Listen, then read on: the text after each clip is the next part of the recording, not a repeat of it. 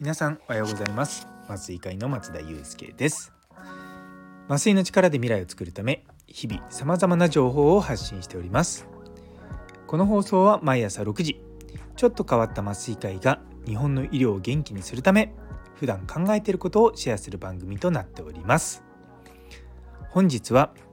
いかに相手を惚れさせるか。ということをテーマにお話したいと思います。よかったら最後までお付き合いください。というところであの今日のテーマは別にあの恋愛の話ではございません。あのビジネスの話です。めっちゃビジネスです。あのちょっと昨日の放送で少しだけあのお話ししたんですけれども実はですねあの私昨日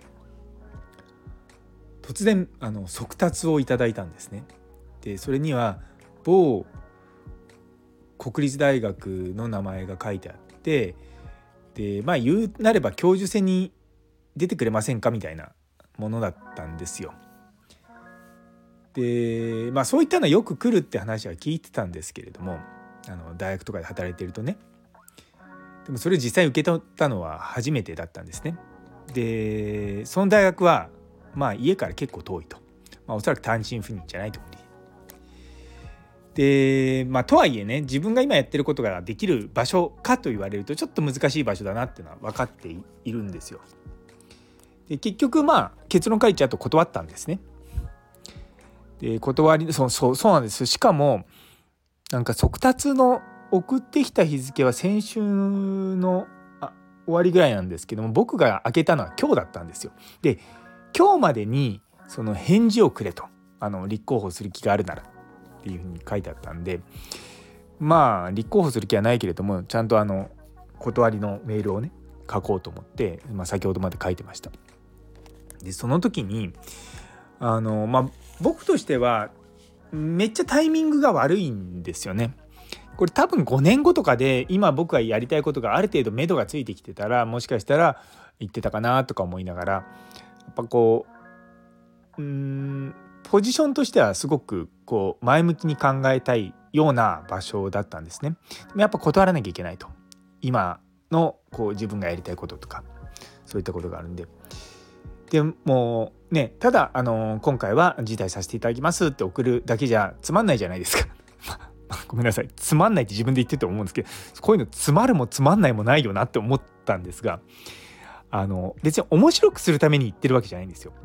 ただ相手には多分僕のことはどうせ当て馬だと思って送ってきたんだと思うんですね。っていうのは本気でね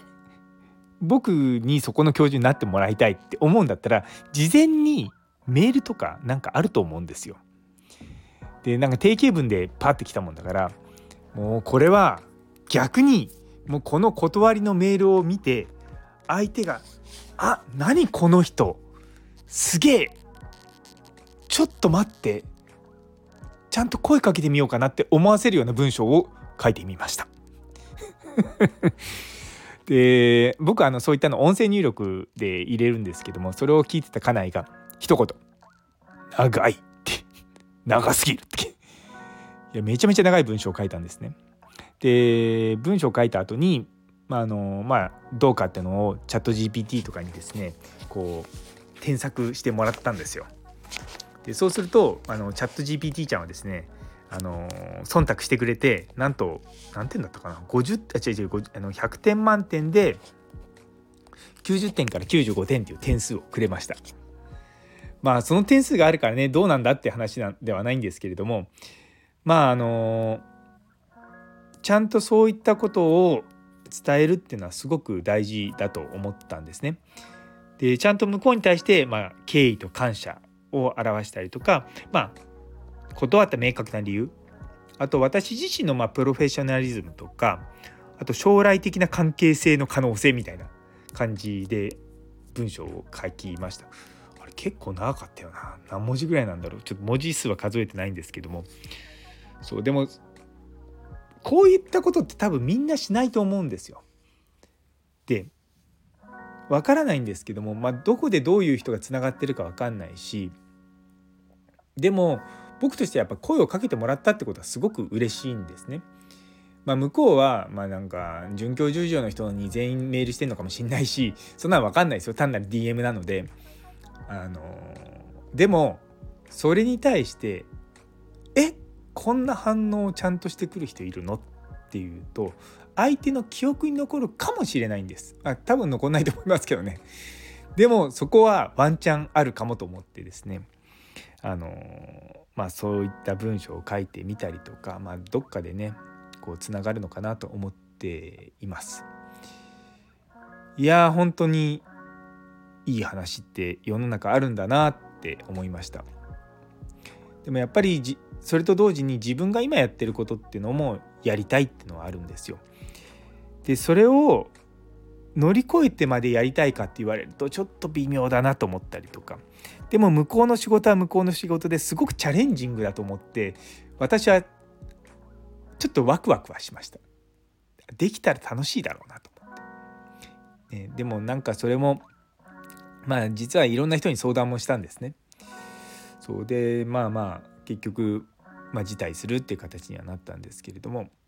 まあ辞退するんでいいと思うんですよでなんだろうなこういったのってすごく僕不思議だなと思うんですね。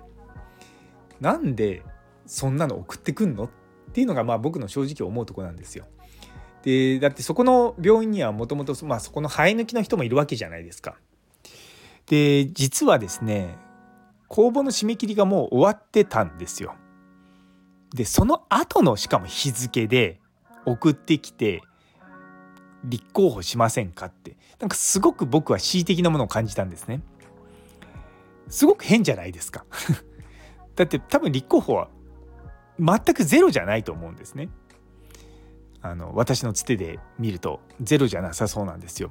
でもそれって病院側は対抗馬を立ててあのー、多分中からの候補を上げたくないっていうのがあるのかもしれないと思うとムーって思うわけですよね。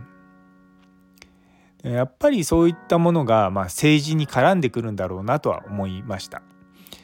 でも自分自身、まあ、こういったのを、まあ、ちょっと飛び込んでみてどんなもんなのかなっていうのは気にはなります。あのー、